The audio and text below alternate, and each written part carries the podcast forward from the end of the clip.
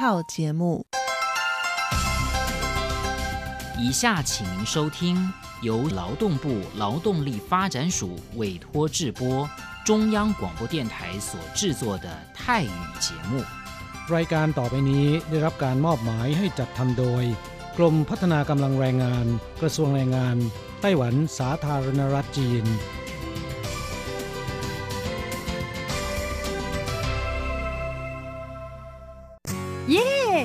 กงานแล้ว พวกเราไปคาราโอเกะกันเถอะ ฉันมีธุระ เธอไปกันเถอะ เอ๊ะนานที่ปีหน จะนัดไปร้องเพลงกัน หรือว่าเธอมีนัดกับชายหนุ่มจ้า ช่ก็ดีนะสิ ฉันจะไปทำงานหาเงินต่างหาก จริงเหรอ เลิกงานแล้วยังไปหาเงินได้อีก ทำไมดีจัง ไปทำที่ไหนอะจริงสิ แถวนี้มีโรงงานหนึ่งช่วงนี้ต้องการคนงานชั่วคราว ช่วงวันหยุดฉันก็ไปทำงานพิเศษที่นั่นจะได้หาเงินเพิ่มขึ้นอีกหน่อย อยากจะซื้อคอมพิวเตอร์ให้ลูกชายที่เมืองไทยลำไพไม่ได้นะ กฎหมายไต้หวันกำหนดไว้ว่า พวกเราจะต้องทำงานให้เท่าแก่ที่ยื่นขออนุญาตนำเราเข้ามาทำงานในไต้หวันเท่านั้น การไปทำงานที่อื่น ถือว่าผิดกฎหมาย หากถูกจับได้จะถูกยกเลิกไปอนุญาตทำงาน ไม่เพียงถูกส่งกลับประเทศ ต่อไปก็เข้ามาทำงานในไต้หวันไม่ได้อีกแล้วฮะรุนแรงขนาดนั้นเลยเหรอ จะถูกส่งกลับประเทศไม่สามารถมาทำงานไต้หวันได้อีก งั้นฉันก็ไม่มีทางหาเงินส่งลูกเรียนมหาวิทยาลัยนะสิงั้นก็แย่กว่าเดิมมาสิใช่แล้ว ในเมื่อเราเข้ามาทำงานในไต้หวันแล้ว ก็ควรต้องปฏิบัติตามกฎหมายไต้หวัน จึงจะมีโอกาสหาเงินส่งกลับไปช่วยเหลือครอบครัว ฉันว่าเธอไปร้องเพลงกับฉันดีกว่านะ อืม ถูกอย่างที่เธอว่านั่นแหละ ฉันว่าฉันทำงานตามที่ระบุในสัญญาจ้างงานดีกว่า ไม่งั้นแทนที่จะหาเงินได้เยอะกว่าเดิม กลับถูกส่งตัวกลับประเทศซะนี่ ใช่แล้วทำงานอยากถูกต้องตามกฎหมายดีกว่า ตอนนี้ไปร้องเพลงกับพวกเราได้หรือยังล่ะ ผู้ช่วยที่ดีของไต้หวันจูงมือกันก้าวไปข้างหน้า กรมพัฒนากำลังแรงงาน ร่วมฝ่าฟันไปพร้อมกับคุณ สนับสนุนโดยกรมพัฒนากำลังแรงงาน กระทรวงแรงงานไต้หวัน วันดี สัปดาห์ที่แล้วเธอไปไหนมาเหรอทำไมไม่เจอเลย ใช่ ฉันกลับเมืองไทยมา เพิ่งกลับมาเมื่อวานก่อนที่เอง แม่ดีจังเลย แต่ทำไมรีบกลับมาเร็วจังล่ะ ก็ต้องขอบคุณเท่าแก่ฉันละเท่าแก่ไปทำเรื่องให้ฉันเข้ามาทำงานไต้หวันอีกครั้ง โดยผ่านศูนย์บริการจ้างตรงของรัฐบาลไต้หวัน ฮะ การจ้างตรงคืออะไรเหรอทำยากไหม ไม่ยากเลย เท่าแก่บอกว่าสะดวกมาก แล้วก็ไม่ต้องผ่านบริษัทจัดหางาน ไม่เพียงประหยัดค่าในหน้าที่เมืองไทยนะทำให้ฉันเก็บเงินได้เพิ่มขึ้น ช่วยให้ครอบครัวฉันมีชีวิตที่ดีขึ้นด้วย นอกจากนี้ฉันอยู่กับเท่าแก่มานาน คุ้นเคยกันดี การเดินเรื่องเข้ามาทำงานในไต้หวัน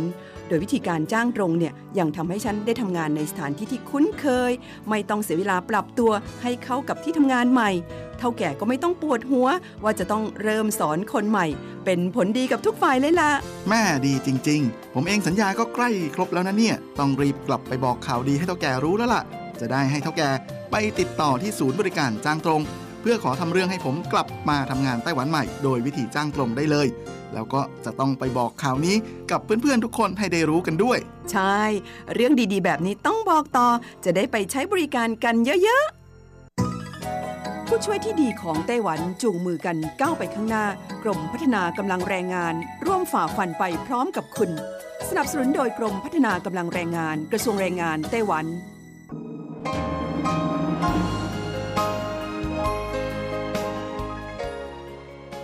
กลับมาฟังขณะนี้ท่านกำลังอยู่กับรายการภาคภาษาไทย Radio Taiwan International หรือ RTI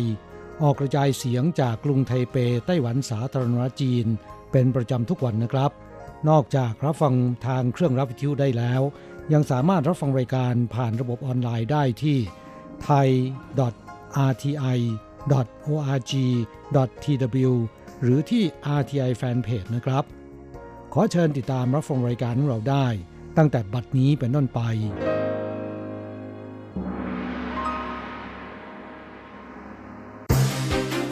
ลำดับแรกขอเชิญติดตามรับฟัง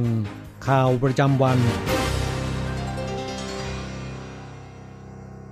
สวัสดีครับคุณผู้ฟังที่รักและเคารพทุกท่านครับ วันนี้ตรงกับวันพุทธที่ 17 มีนาคมปีพุทธศักราช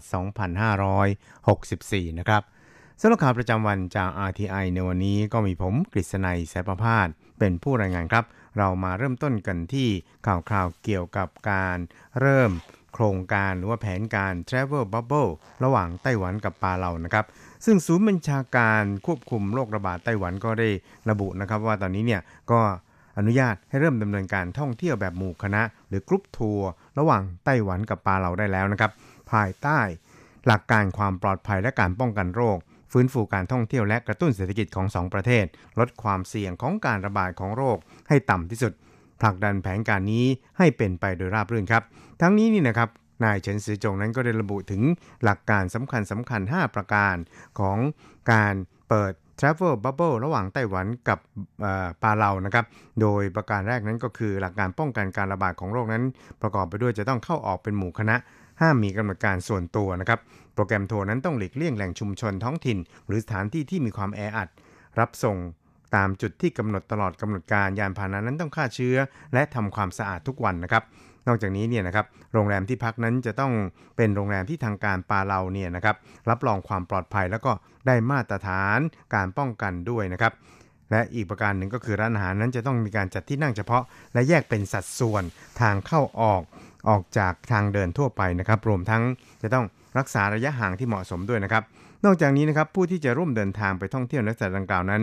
จะต้องไม่เคยมีประวัติการเดินทางไปต่างประเทศ ในช่วง 6 เดือนที่ผ่านมานะครับไม่มีประวัติต้องแยกกักตัวหรือสังเกตอาการด้วยตนเอง ในช่วง 2 เดือนที่ผ่านมาก่อนเดินทางนะครับ ไม่เคยติดเชื้อโควิด -19 ในช่วง 3 เดือน ตรวจ PCR ที่สนามบินก่อนออกเดินทางเป็นลบนะครับ และเมื่อเดินทางกลับไต้หวันไม่ต้องตรวจ PCR ครับ และไม่ต้องกักตัวที่บ้าน โดยให้เสริมการสังเกตอาการด้วยตนเองเป็นเวลา 5 วัน เมื่อผลตรวจเป็นลบแล้วเนี่ย ก็ให้เปลี่ยนเป็นการสังเกตอาการด้วยตนเองตามปกติจนครบ 14 วันครับ ครับศูนย์บัญชาการควบคุมนั้นก็ได้ระบุผู้ชี้แจงเพิ่มเติมนะครับว่ามาตรการเสริมการสังเกตอาการด้วยตนเอง หมายความว่า นอกจากผู้ที่ร่วมเดินทางไปท่องเที่ยว และเดินทางกลับไต้หวันพร้อมกันแล้ว จะต้องพักในห้องพักคนเดียวแล้วก็มีห้องน้ำส่วนตัว ส่วนผู้ที่อาศัยอยู่ในบ้านเดียวกันต้องมีมาตรการป้องกันที่เหมาะสม อย่างเช่น สวมหน้ากากอนามัยตลอดเวลา รักษาระยะห่าง ไม่รับประทานอาหารร่วมกัน หากไม่มีอาการผิดปกติใดๆนะครับก็สามารถออกจากบ้านได้นะครับแต่ว่ามีกิจกรรมได้อย่างจำกัดเท่านั้น ห้ามโดยสาร ระบบขนส่งสาธารณะ ห้ามไปในสถานที่ที่มีผู้คนแออัด และมีการลงทะเบียนด้วยชื่อสกุลจริง บันทึกการเข้าร่วมกิจกรรมและผู้สัมผัสในแต่ละวัน ห้ามพบปะบุคคลอื่นใด และต้องสวมหน้ากากอนามัยตลอดเวลา รักษาระยะห่าง และเมื่อครบกำหนด 14 วันแล้วนี่นะครับ ก็ให้ปฏิบัติตามหลักการ สังเกตอาการด้วยตนเองตามปกติครับครับในระยะแรกนะครับก็จะมีเที่ยวบินสัปดาห์ละ 2 เที่ยวบินครับเดินทางเข้าไต้หวันไม่เกิน 110 คนต่อเที่ยว และไม่เกิน 220 คนต่อสัปดาห์ครับโดยจะมีการพิจารณาปรับปรุงมาตรการต่างๆ ตามสถานการณ์ แล้วก็ กำหนดการแต่ละกรุ๊ปทัวร์ไม่เกิน 8 วันนะครับ ซึ่งก็รวมวันที่เดินทางออกไปแล้วก็เดินทางกลับมาด้วยนะครับ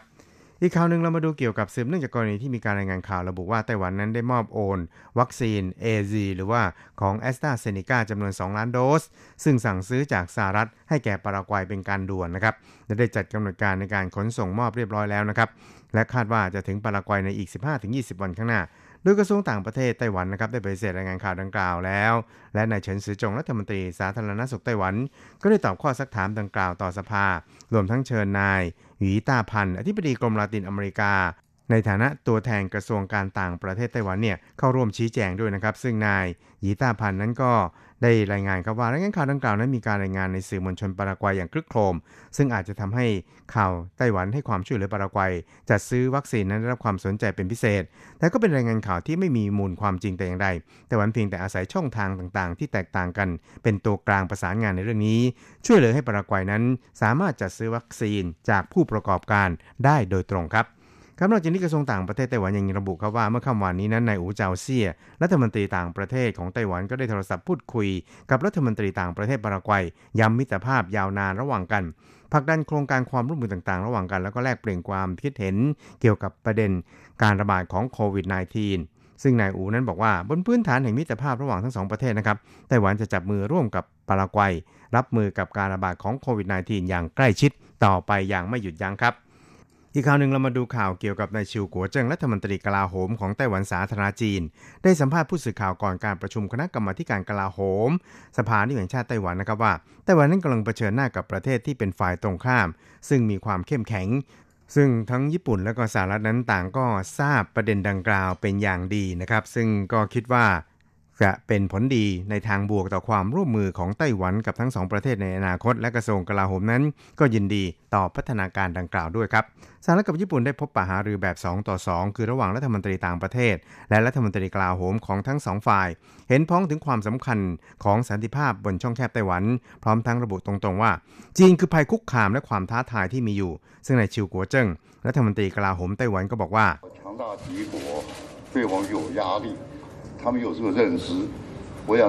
เมื่อต้องเผชิญหน้ากับศัตรูที่มีความเข้มแข็งไต้หวันนั้นก็จะมีแรงกดดันมาก เมื่อทั้งสหรัฐและญี่ปุ่น เข้าใจในประเด็นนี้เหมือนกันก็จะเป็นผลดี ต่อความร่วมมือระหว่างกันในอนาคตไม่ว่าจะเป็นพื้นฐานที่มีอยู่หรือว่าประเด็นอื่นๆ ล้วนเป็นผลดีทั้งสิ้นไต้หวันยินดีต่อผลการพบหารือดังกล่าวนะครับ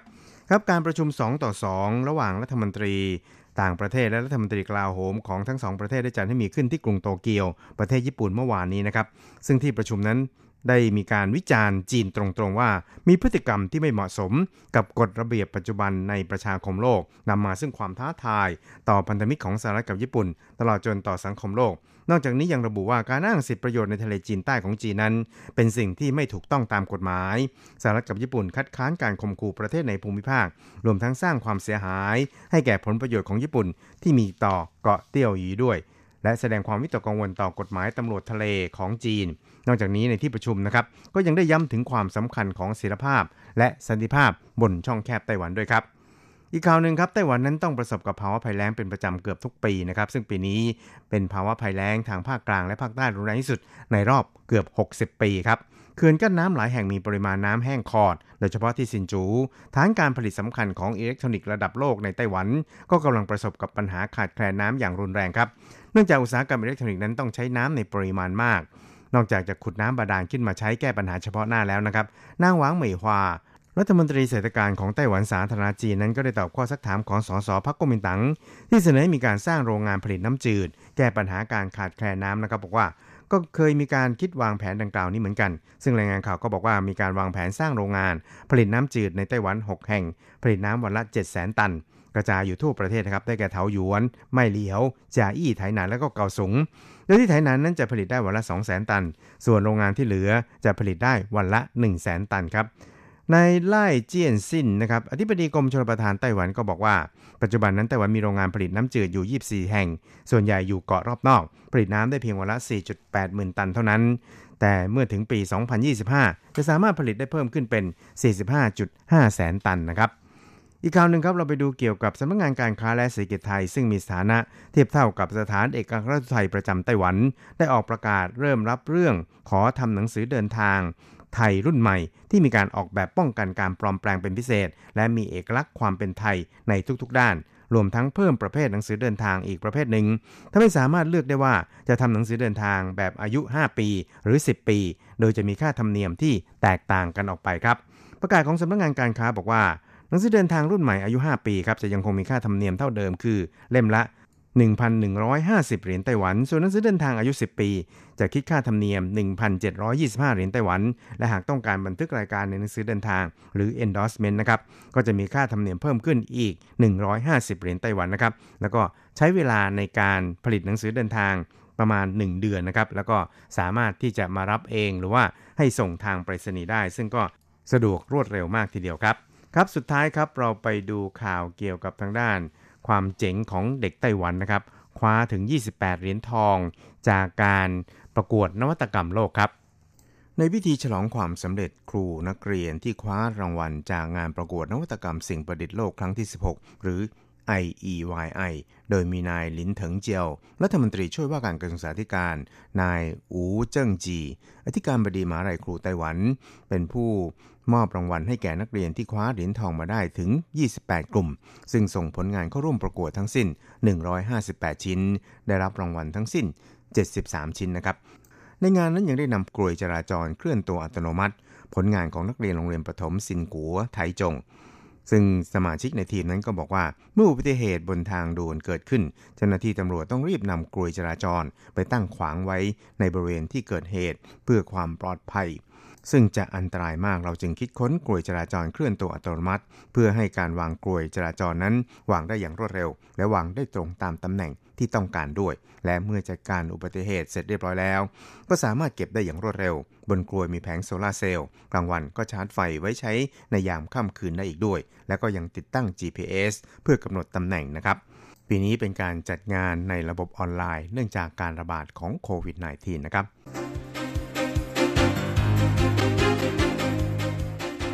ต่อไปขอเชิญฟังข่าวต่างประเทศและข่าวจากเมืองไทยค่ะ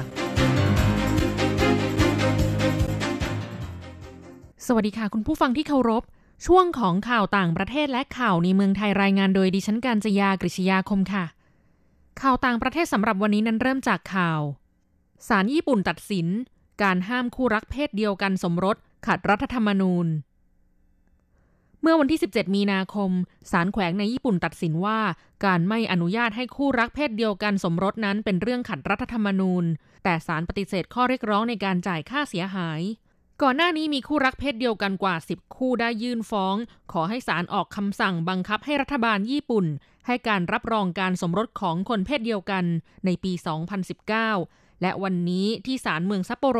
ได้อ่านคำพิพากษาในคดีแรก ปฏิเสธคำเรียกร้องค่าเสียหายเป็นคนละ 1 ล้านเยน หรือประมาณ 277,000 บาท กรณีไม่ยอมรับให้สิทธิตามกฎหมายอย่างเท่าเทียมกับคู่รักต่างเพศกันแต่ศาลตัดสินว่าการไม่ยอมรับการแต่งงานของคนเพศเดียวกันนั้นเป็นเรื่องขัดต่อรัฐธรรมนูญ ทั้งนี้ญี่ปุ่นเป็นประเทศเดียวในกลุ่มประเทศอุตสาหกรรมชั้นนำของโลก 7 ประเทศหรือ G7 ที่ไม่ยอมรับการสมรสของคนเพศเดียวกัน และในรัฐธรรมนูญญี่ปุ่นระบุว่า การสมรสจะเกิดขึ้นได้ก็ต่อเมื่อได้รับความยินยอมของทั้งสองเพศเท่านั้น ซึ่งจากถ้อยคำนี้หมายความว่า การสมรสของคนเพศเดียวกันไม่สามารถเกิดขึ้นได้ตามรัฐธรรมนูญ หรือกฎหมายแพ่งของญี่ปุ่นอย่างไรก็ตามทนายความของฝ่ายโจทย์ และผู้เชี่ยวชาญด้านกฎหมายคนอื่น ๆ มองว่า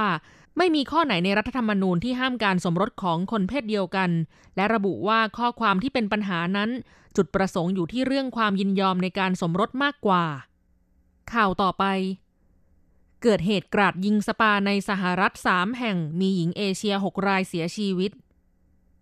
เกิดเหตุกราดยิงที่สถานบริการสปาสามแห่งในนครแอตแลนตาในรัฐจอร์เจีย ทางตะวันออกเฉียงใต้ของสหรัฐอเมริกา เป็นเหตุให้มีผู้เสียชีวิต 8 ราย ในจำนวนนี้เป็นหญิงเอเชียอย่างน้อย 6 ราย เจ้าหน้าที่ตำรวจได้ควบคุมผู้ก่อเหตุได้แล้ว คือนายโรเบิร์ตแอรอนลอง ถูกนำตัวไปคุมขังที่ Crisp County ในรัฐจอร์เจียเจ้าหน้าที่สืบสวนจากทั้งสองเขตอำนาจศาลมั่นใจว่าผู้ก่อเหตุกราดยิงสปาสามแห่งเป็นคนเดียวกัน แต่เจ้าหน้าที่ตำรวจยังไม่ได้เปิดเผยรายละเอียดเกี่ยวกับแรงจูงใจในการก่อเหตุกราดยิง และไม่แน่ใจว่าหญิงเอเชียที่ถูกยิงเสียชีวิตนั้นเป็นเป้าหมายในการก่อเหตุหรือไม่ นอกจากนี้ในบรรดาผู้เสียชีวิตทั้งหมดยังมีหญิงผิวขาวหนึ่งคนและชายผิวขาวอีกหนึ่งคน ต่อไปขอเชิญคุณผู้ฟังรับฟังข่าวในเมืองไทยค่ะจุฬาวิจัยสำเร็จสุนัขดมกลิ่นหาผู้ติดเชื้อโควิด -19 แม่นยำถึง 95%เปอร์เซ็นต์ คณะสัตวแพทยศาสตร์ ร่วมกับคณะแพทยศาสตร์ และคณะวิทยาศาสตร์ จุฬาลงกรณ์มหาวิทยาลัย จัดทำโครงการวิจัยการใช้สุนัขดมกลิ่น ตรวจหาผู้ป่วยติดเชื้อโควิด -19 ที่ไม่แสดงอาการ โดยได้รับทุนสนับสนุนการวิจัยจากบริษัทเชฟรอนประเทศไทยสำรวจและผลิตจำกัด สามารถฝึกฝูงสุนัขดมกลิ่นตรวจหาผู้ติดเชื้อโควิด -19 6 ตัวแรกของประเทศไทย พิสูจน์ผลแม่นยำถึง 95%เปอร์เซ็นต์พร้อมประจำการณท่าอากาศยาน พื่อเป็นวิธีเสริมปฏิบัติการคัดกรองปกติ ซึ่งการตรวจคัดกรองผู้ติดเชื้อโควิด -19 ด้วยอุปกรณ์วัดอุณหภูมิแบบต่างๆ เป็นวิธีการคัดกรองเบื้องต้น และได้ผลสำหรับผู้ที่ติดเชื้อและแสดงอาการแล้วเท่านั้น ส่วนผู้ที่ติดเชื้อแต่ยังไม่แสดงอาการ อุปกรณ์เหล่านี้ยังไม่สามารถตรวจพบได้ แต่สุนัขที่ได้รับการฝึกมาแล้วสามารถตรวจได้ สุนัขมีความสามารถในการดมกลิ่นดีมากกว่าคนถึง 50 เท่า จึงนำศักยภาพนี้มาใช้ โดยเฉพาะสุนัขสายพันธุ์ลาบราดอร์รีทรีเวอร์ที่คณะวิจัยเลือกมาฝึก และทดสอบในโครงการนี้จำนวน 6 ตัว เป็นสายพันธุ์ที่มีโพรงจมูกยาว มีประสาทสัมผัสรับรู้กลิ่นที่ไวและดี อุปนิสัยเป็นมิตรและฝึกง่าย จากการทดสอบสุนัขฝูงนี้ มีความแม่นยำในการตรวจพบผู้ติดเชื้อแต่ยังไม่แสดงอาการสูงถึง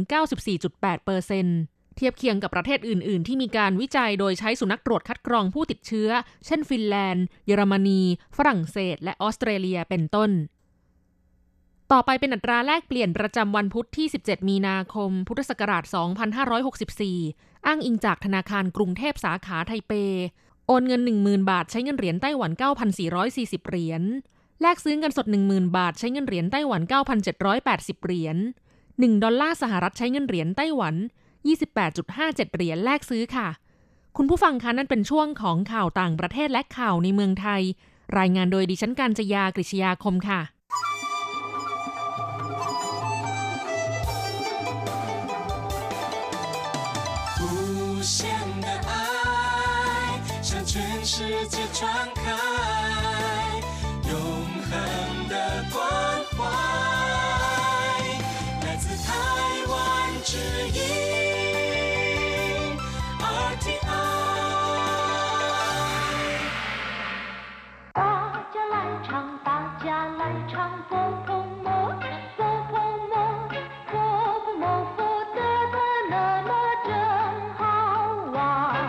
สวัสดีครับเพื่อนฟัง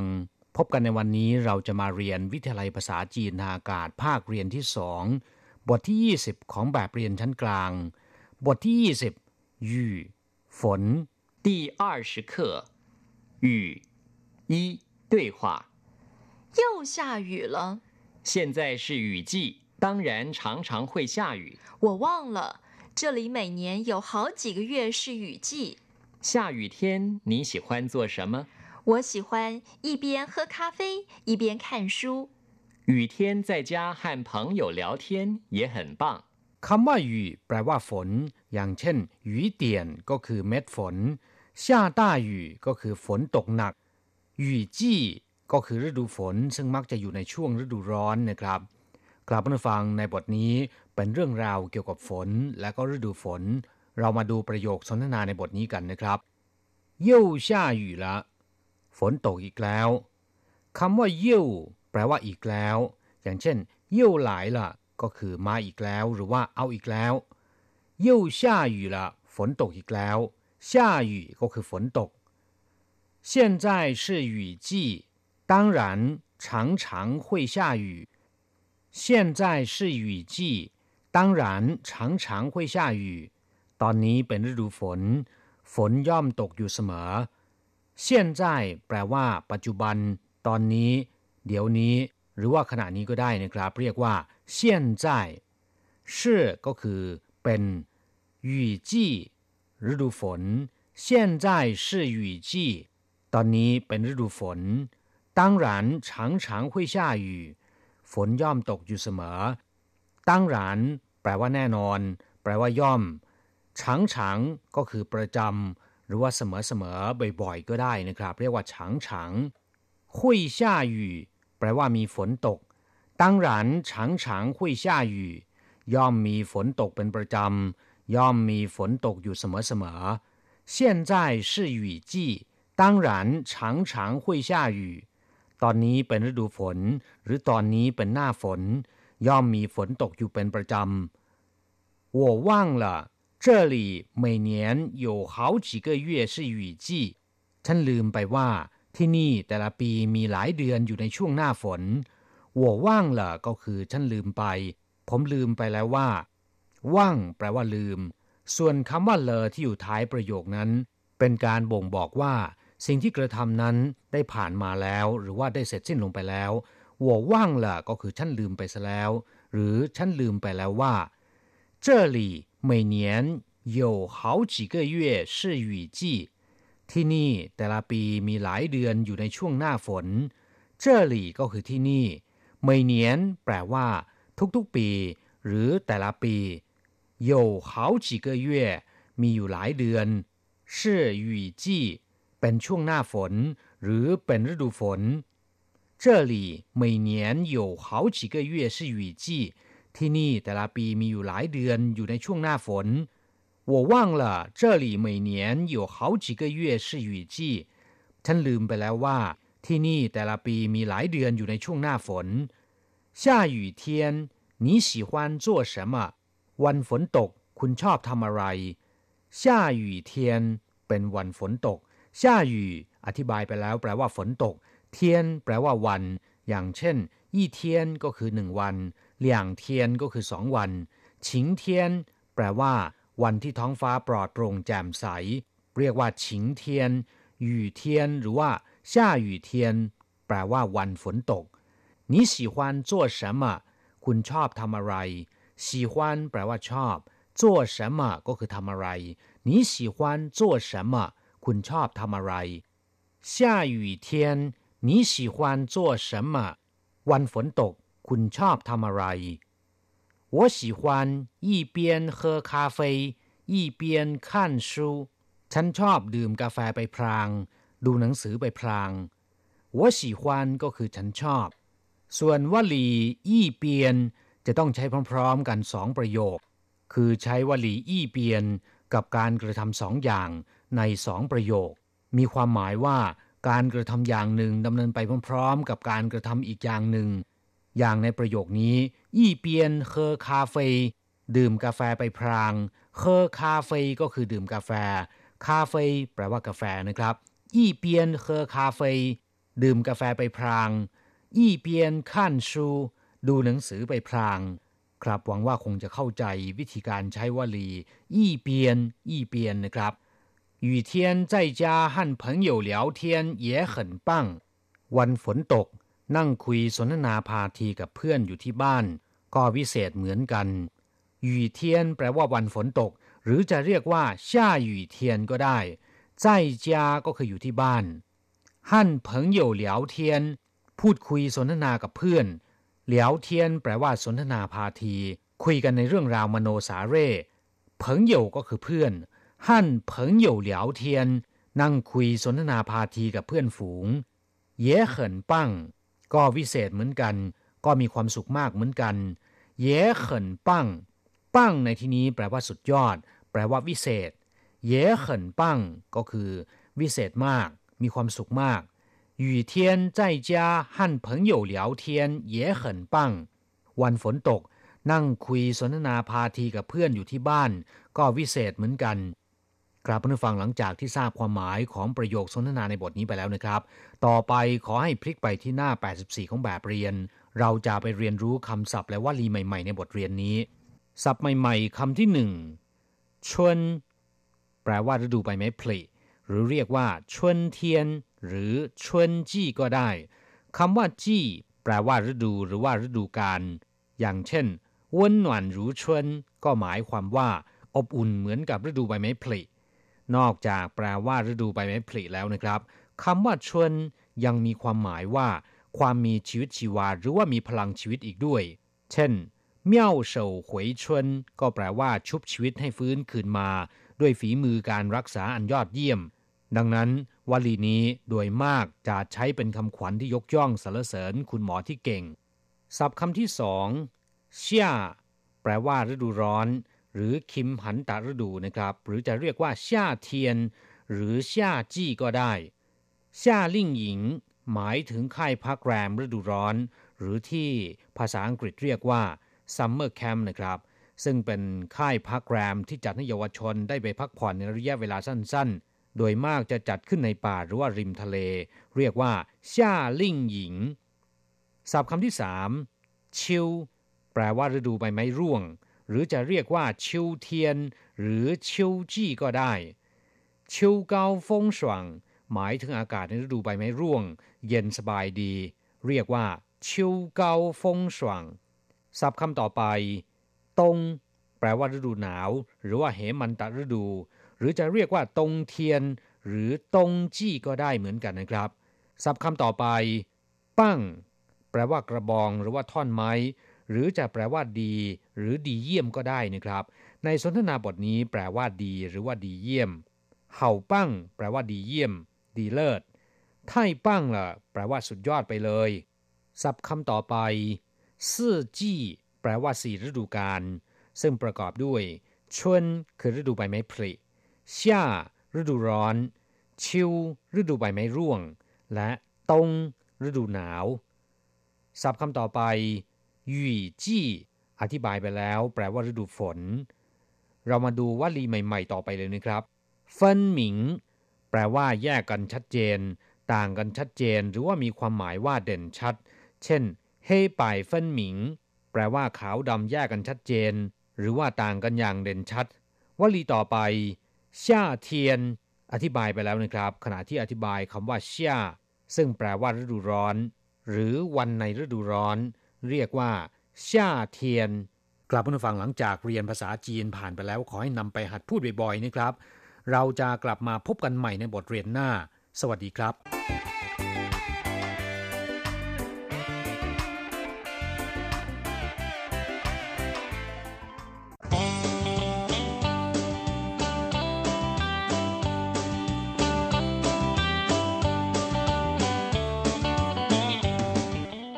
ผู้ฟังขณะนี้ท่านกำลังอยู่กับรายการภาคภาษาไทย RTI เอเชียสัมพันธ์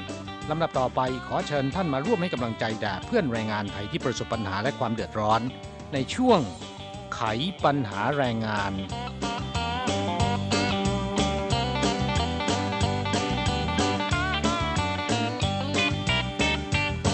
ครับแรงงานไทยที่เดินทางมาทำงานในไต้หวันส่วนใหญ่ทำงานขยันขันแข็ง ทำงานดีให้ความร่วมมือกับนายจ้าง แล้วก็เก็บเงินเก็บทองได้นะฮะ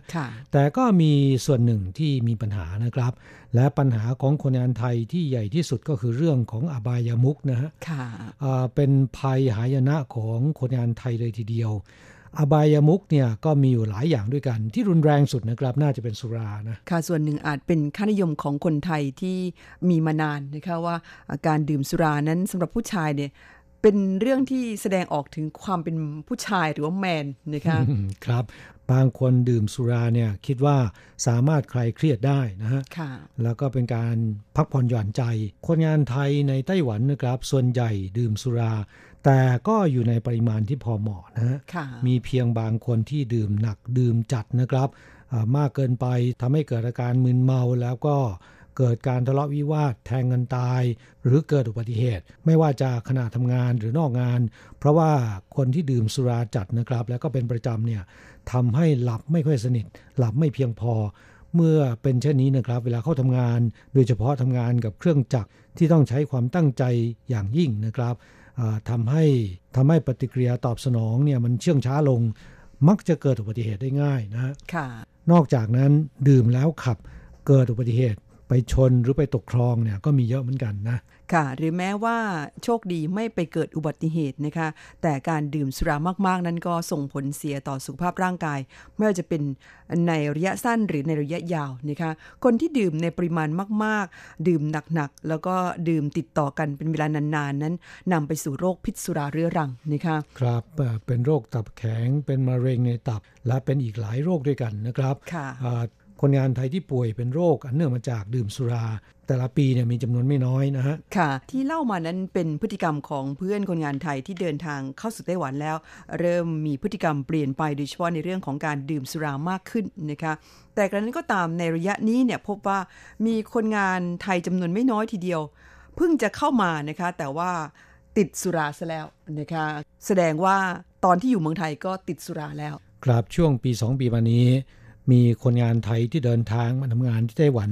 รุ่นใหม่ๆนะครับหลายคนเลยทีเดียว ติดสุราจนป่วยเป็นโรค พิษสุราเรื้อรังจากที่เมืองไทยแล้วนะครับ จนญาติพี่น้องไม่รู้จะแก้ปัญหาอย่างไรดี ก็รวบรวมเงินทอง เป็นค่าหัวคิวส่งให้ไปทำงานต่างประเทศให้พ้นสายตาคิดว่าจะดีขึ้น คิดว่ามาไต้หวันแล้วน่าจะดีขึ้นนะครับครับที่ไหนได้ ไปต่างประเทศแล้วเนี่ยไม่มีใครดูแลหรือว่าเตือนอยู่ใกล้ชิดนะครับ ก็ยิ่งทำให้เลยเถิดนะฮะบางคนเพิ่งจะเดินทางมาถึง ยังไม่ทันจะพ้นช่วงกักตัวเลยนะฮะลงแดงซะแล้วนะครับ อาการหนักเลยนะคะเนี่ยครับ อย่างล่าสุดนะครับมีคนงานไทยรายหนึ่ง เดินทางเข้าสู่ไต้หวันเมื่อวันที่ 21 กุมภาพันธ์ที่ผ่านมานี้นะครับตามมาตรการป้องกันโรคโควิด -19 ของไต้หวันซึ่งก็เหมือนเหมือนกับที่เมืองไทยนะครับ จะต้องเข้ารับการกักตัวเป็นเวลา 14 วันนะฮะ โดยการกักตัวที่ไต้หวันนั้นค่อนข้างจะเข้มงวดนะครับ ส่วนใหญ่ก็ใช้บริการโรงแรมกักโรคนะฮะ ปรากฏว่าคนงานไทยรายนี้นะครับ กักตัวได้เพียงแค่วันสองวันเท่านั้น ทนไม่ไหวแล้วนะฮะ จะหนีออกไปให้ได้ ทางโรงแรมซึ่งมีกล้องวงจรปิด เตือนแล้วก็ไม่ฟังและสื่อสารกันไม่ค่อยรู้เรื่องนะครับ ล่ามก็มาเครียกกล่อมให้ปฏิบัติตามกฎระเบียบนะครับ ไม่อย่างนั้นแล้วเนี่ยจะโดนปรับ 2 0 0แสนถึง1ล้านเหรียญไต้หวันนะค่ะ คนงานไทยพอรู้เรื่องว่าจะโดนปรับหนัก ก็รับปากว่าจะให้ความร่วมมือและไม่ออกไปไหน แต่ปรากฏว่าครึ่งวันเท่านั้นนะอดรนทนไม่ไหว พยายามจะหนีออกจากโรงแรมเพื่อไปหาสุรามาดื่มให้ได้ เข้าออกตามล็อบบี้ของโรงแรมเนี่ยมันไม่ได้นะ เพราะมีการควบคุมอยู่แล้ว คนงานถอดหน้าต่างของโรงแรม จะปีนลงนะ แต่มองลงไปแล้วเนี่ยมันอยู่ชั้น 7 สูงมากนะ สูงเกินไปท่าทางจะไม่ได้นะคะครับ ก็เลยใช้วิธีรอจนถึงเที่ยงคืน หลบลงไปในห้องใต้ดิน แล้วก็หนีออกจากห้องใต้ดินไปตั้งแต่กลางดึก จนถึงวันรุ่งขึ้นหาไม่เจอไม่รู้ว่าไปหลบอยู่ที่ไหนนะฮะ มาเจออีกครั้งหนึ่งก็ที่สถานีตำรวจค่ะ เพราะว่าคนงานไทยรายนี้เนี่ยถูกพนักงานในร้านสะดวกซื้อแห่งหนึ่งแจ้งตำรวจจับในฐานะที่มาซื้อของแล้วไม่ยอมจ่ายตังค์นะคะครับของที่ซื้อนั้นก็คือเหล้านะฮะค่ะคว้าเหล้าแล้วจะเดินออกไป พนักงานร้านสะดวกซื้อก็เลยแจ้งตำรวจจับ ร้านสะดวกซื้อเนี่ยเวลาเขาแจ้งตำรวจเนี่ยนะครับไม่จำเป็นต้องยกหูโทรศัพท์นะค่ะเขาใช้วิธีกดปุ่มเท่านั้นเองนะครับค่ะ จะมีสัญญาณแจ้งไปที่สถานีตำรวจนะคะเขามีการเชื่อมโยงกัน ปรากฏว่าคนงานคนนี้ก็ถูกจับนะคะขณะที่ถูกจับ มือไม้สั่นหมดนะครับ ที่สั่นไม่ใช่กลัว แต่เป็นเพราะว่าไม่ได้กินเหล้าเป็นอาการของโรคพิษสุราเรื้อรังระยะสุดท้ายขั้นรุนแรงนะคะคือขาดไม่ได้แล้วนะคะต้องไปหาเหล้ามาดื่มกันให้ได้ ครับทางบริษัทจ้างงานจึงรีบนำส่งโรงพยาบาล ให้แพทย์ตรวจรักษานะครับ หลังจากรักษาอยู่ประมาณ 2-3 วันอาการดีขึ้น บริษัทจ้างงานพยายามจะหาทางช่วยคนงานไทยรายนี้ ด้วยการให้แพทย์ออกไปรับรองว่า ป่วยเป็นโรคพิษสุราเรื้อรัง เพื่อใช้เป็นเหตุผลในการยกเว้น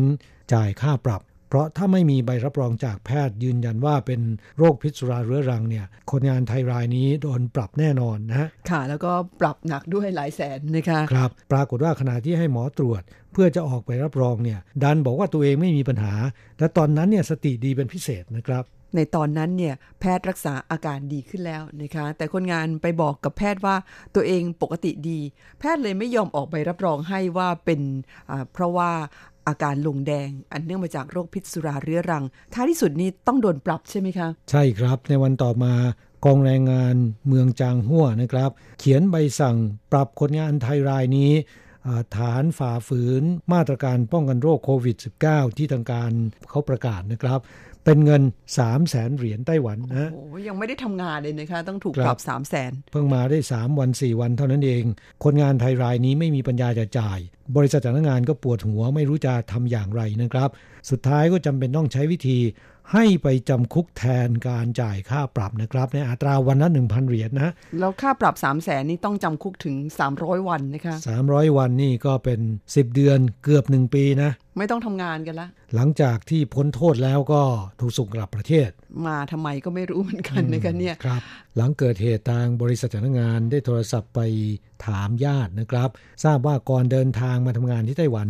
คนงานไทยรายนี้ก็ดื่มสุราจัดเป็นประจำอยู่แล้ว เพราะฉะนั้นบริษัทจ้างงานจึงสันนิษฐานว่าญาติพี่น้องพยายามจะผลักดันให้ไปทำงานต่างประเทศ ให้พ้นสายตานะฮะแล้วโดยหวังว่าจะดีขึ้น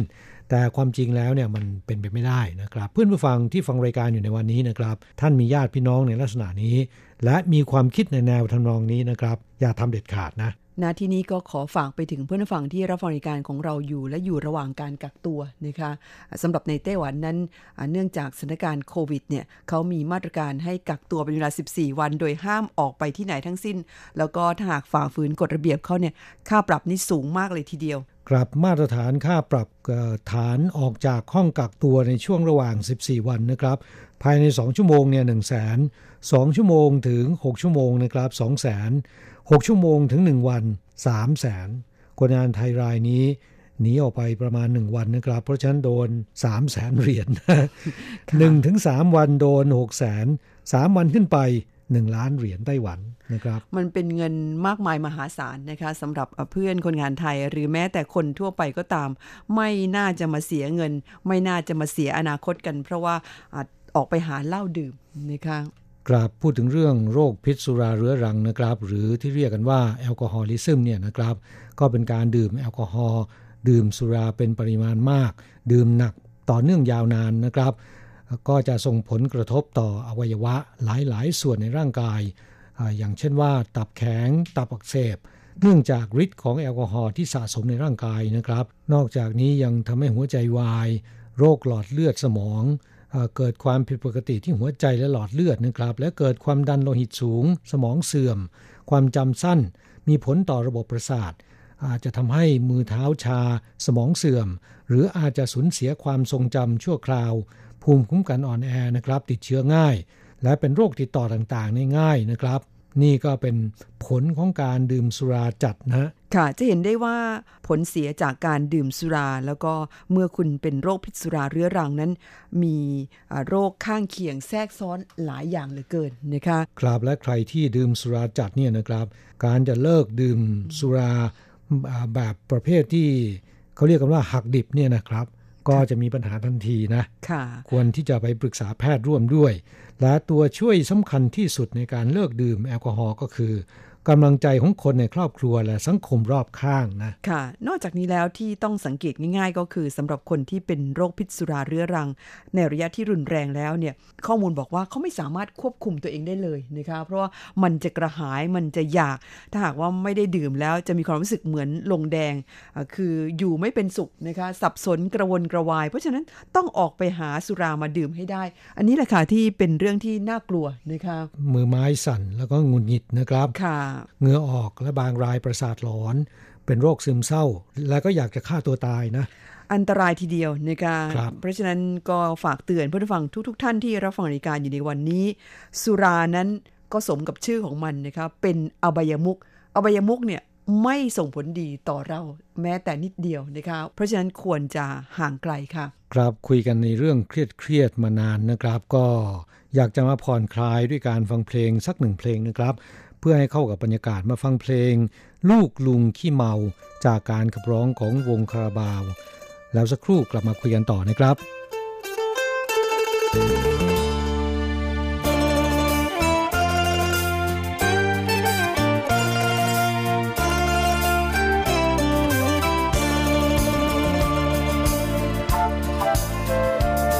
เขาเกิดจากความรักของครอบครัวชนบท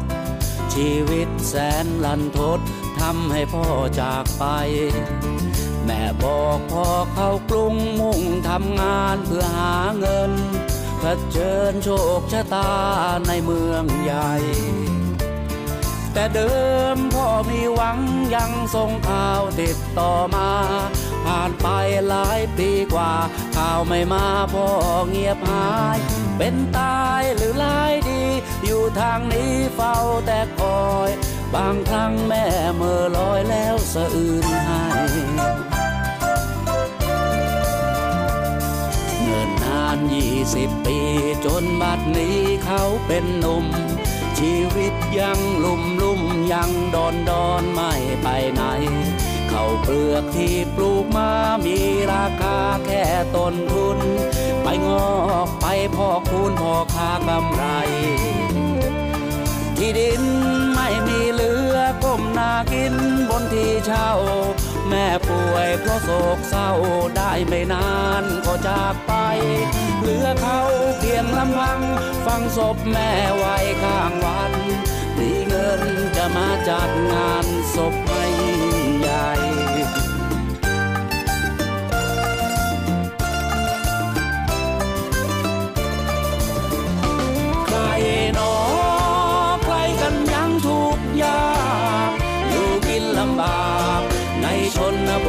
ันนี้ รู้ไหม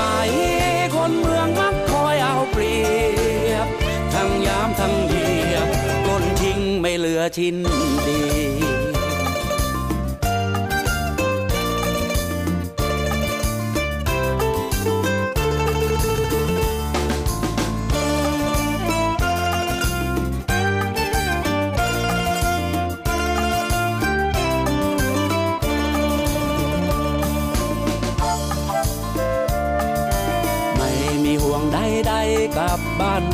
กับนาดอนลูกโทนพร้อมเล่ร่อนตามหาพ่อผู้สูญหาย เมืองกรุงกับอีสานมีตำนานตกทอดมา ผู้คนทิ้งไรนาชีวิตใหม่ลูกโทนแม้เคยเห็นใบหน้าพ่อในความจำ เดินหาเช้าจดคำคนมันเยอะเมืองมันใหญ่ ถามใครก็ไม่รู้ กลับจองดูหัวจดตีน อีสานคนเปื้อนดินกลิ่นโคนสาบวายเป็นคนเหมือนเหมือนกันแต่กลับมีเส้นแบ่งกัน ไม่ใช่ที่เธอฉัน แต่เธอนั้นมาจากไหน จากดินแดนกันดานจากชนชั้นยากและจนที่นี่ เขาไม่สนคนมีเงินเป็นใหญ่ ฉันเคยเห็นผู้เฒ่าลุงขี้เมาข้างถนน หากใครพบลูกโทษช่วยบอกที่พ่อเขาตาย ไม่ต้องเที่ยวตามหาจงก้มหน้าสู้ต่อไป ฉันคือกำลังใจข้ามฟากให้ได้สะพานลอย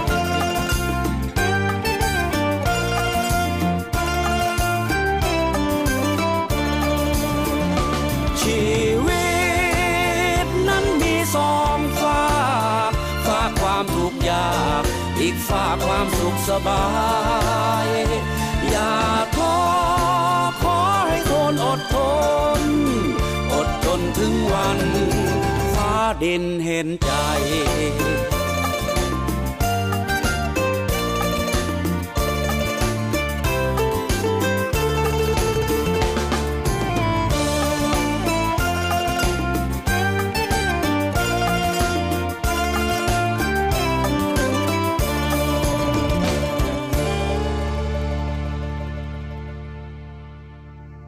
อบายมุกอีกอย่างหนึ่งที่เป็นภัยอันตรายต่อคนงานไทยก็คือการพนันค่ะพูดถึงเรื่องการพนันเนี่ยคนงานไทยอาจจะแพ้เวียดนามก็ได้นะ ยังไงคะแรงงานเวียดนามเนี่ยมีข่าวเรื่องเล่นการพนันถูกจับ และเป็นขบวนการเล่นกันแบบมืออาชีพเลยนะครับเอ่อคนงานเวียดนามที่เล่นการพนันและติดหนี้ไม่มีเงินจ่าย เขาก็จะจับตัวไปทรมานนะฮะอ๋อมี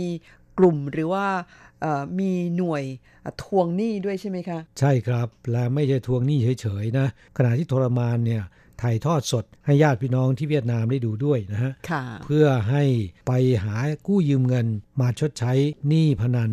โดยจ่ายเป็น2-3ถึง3เท่าของหนี้พนันที่ติดค้างนะค่ะ แก๊งพนันเวียดนามเหล่านี้ทำเป็นขบวนการเลยทีเดียว ส่วนใหญ่ก็เล่นพนันออนไลน์ และร่วมมือกับเอ่อแก๊งมิจฉาชีพที่เวียดนาม ให้ไปทวงเงินถึงที่บ้านญาติของลูกหนี้นะ แล้วก็ให้จ่ายกันที่เวียดนามว่างั้นเถอะนะคะครับอะในขณะที่คนที่เป็นหนี้นั้นมาทำงานที่ไต้หวันเล่นการพนันกันที่นี่ออนไลน์เชื่อมกันตั้งแต่ระบบการเล่นพนันรวมถึงระบบทวงหนี้เลยนะคะเนี่ยเรื่องการพนันคนงานเวียดนามรู้สึกว่าจะหนักกว่าคนงานไทยนะเป็นข่าวบ่อยกว่านะคคะรับ แต่คนงานไทยก็ไม่เบานะครับ นอกจากเล่นหวยใต้ดิน และบางคนก็ซื้อสลากกินแบ่งรัฐบาลนะครับ เห็นช่วงนี้มีอ่าแฟนเพจมี Facebook เนี่ยโฆษณาประชาสัมพันธ์กันบ่อยๆ โฆษณาประชาสัมพันธ์กันบ่อยๆ ขายสลากกินแบ่งรัฐบาล ซึ่งสั่งซื้อมาจากที่เมืองไทยนะครับ สอบถามกันดูแล้วว่าเขาซื้อมาจากที่ไหนส่งกันยังไง ปรากฏว่าส่งมาทางไปรษณีย์นะครับค่ะอ่าขายกันฉบับละ 150 เหรียญ ซึ่งก็แพงกว่าเกือบจะเท่าตัวนะ แพงกว่าที่เมืองไทยเยอะนะคะครับผมว่าการไปรษณีย์ไต้หวันเขายังไม่รู้นะว่า สิ่งที่ส่งมาที่ดูเหมือนเป็นคูปองนะมันไม่ใช่คูปองนะครับ มันเป็นสลากกินแบ่งรัฐบาลนะค่ะถ้ารู้แล้วก็คงจะมีการสกัดกั้นไว้นะครับ นอกจากเรื่องของสลากกินแบ่งรัฐบาล แล้วก็หวยใต้ดินแล้วนะครับ คนงานไทยอ่ายังนิยมเล่นการพนันแบบดั้งเดิม ซึ่งส่วนใหญ่ก็จะเล่นกันเองในหอพักหรือว่าในร้านอาหารนะครับ การพนันแบบดั้งเดิม ส่วนใหญ่ก็จะเป็นไฮโลและไพ่นะครับ ค่ะ แล้วพนันออนไลน์ล่ะคะ เริ่มมีหรือยัง แรก ๆ นั้นก็ยังไม่ค่อยมีเท่าไหร่นะฮะอ่าแต่ว่าช่วงนี้ได้ยินว่าคนงานไทยอ่าไปเล่นพนันออนไลน์ตามร้านอาหารไทยค่อนข้างเยอะนะอ่าโดยเฉพาะแถวจงลี่นะครับ มีคนงานจากโรงงานผลิตอะไหล่ชิ้นส่วนรถยนต์ ซึ่งรายได้ดี และคนงานที่มาทำงานในโรงงานนี้นะครับอ่าแรกๆก็ ทำงานขยันขันแข็ง ฝีมือใช้ได้ เป็นที่ชื่นชอบของนายจ้างนะครับ แต่ระยะหลังๆ ไปเล่นการพนันและติดหนี้และหนี้ที่ว่านี้ก็ไม่ใช่น้อยๆนะครับ คนละ 3 4 แสนก็มีนะ จนเจ้าหนี้เนี่ยเขาส่ง จนเจ้าหนี้ไปทวงถึงที่โรงงาน ในวันที่เงินเดือนออก เมื่อไปทวงถึงที่โรงงาน ก็ทำให้นายจ้างและบริษัทจ้างงานไม่พอใจนะครับ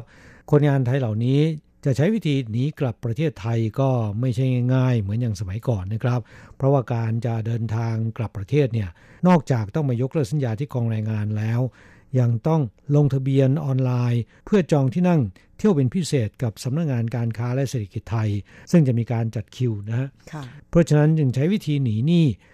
ด้วยการหลบหนีออกจากโรงงานกลายเป็นแรงงานผิดกฎหมายนะ เท่าที่ทราบโรงงานแห่งนี้หนีหนี้พนันไปแล้วถึง 4 คนด้วยกัน ก็ถือว่าไม่น้อยสงสัยไปเล่นด้วยกันหรือเปล่าคะสี่คนนี้ ถูกต้องครับ แต่ที่แน่ๆก็คือเมื่อหนีออกไปทำงานข้างนอกกลายเป็นคนงานผิดกฎหมายแล้ว จะไปหางานที่ไหนได้คะในสถานการณ์แบบนี้นะคะก็คงยากแหละฮะค่ะ แต่อย่างน้อยที่สุดเนี่ยพวกเขาไม่กล้าจะเผชิญหน้ากับเจ้าหนี้ที่ต้องจ่ายหนี้สามสี่แสน ผมว่าโดนจับหรือว่าขณะที่ไปมอบตัวเนี่ย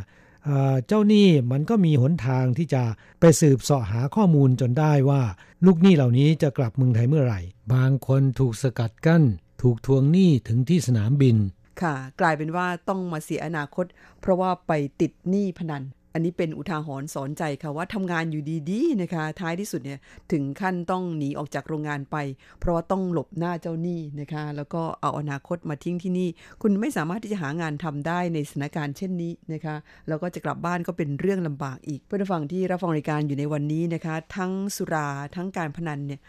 ไม่ได้นำความเจริญมาสู่ชีวิตของเราเลยนะคะมีแต่นำหายนะมาให้ ครับเป็นภัยอันตรายที่พึงระวังนะ แล้วก็เราหลบเลี่ยงได้ หากคุณไม่เข้าไปใกล้มันนะคะ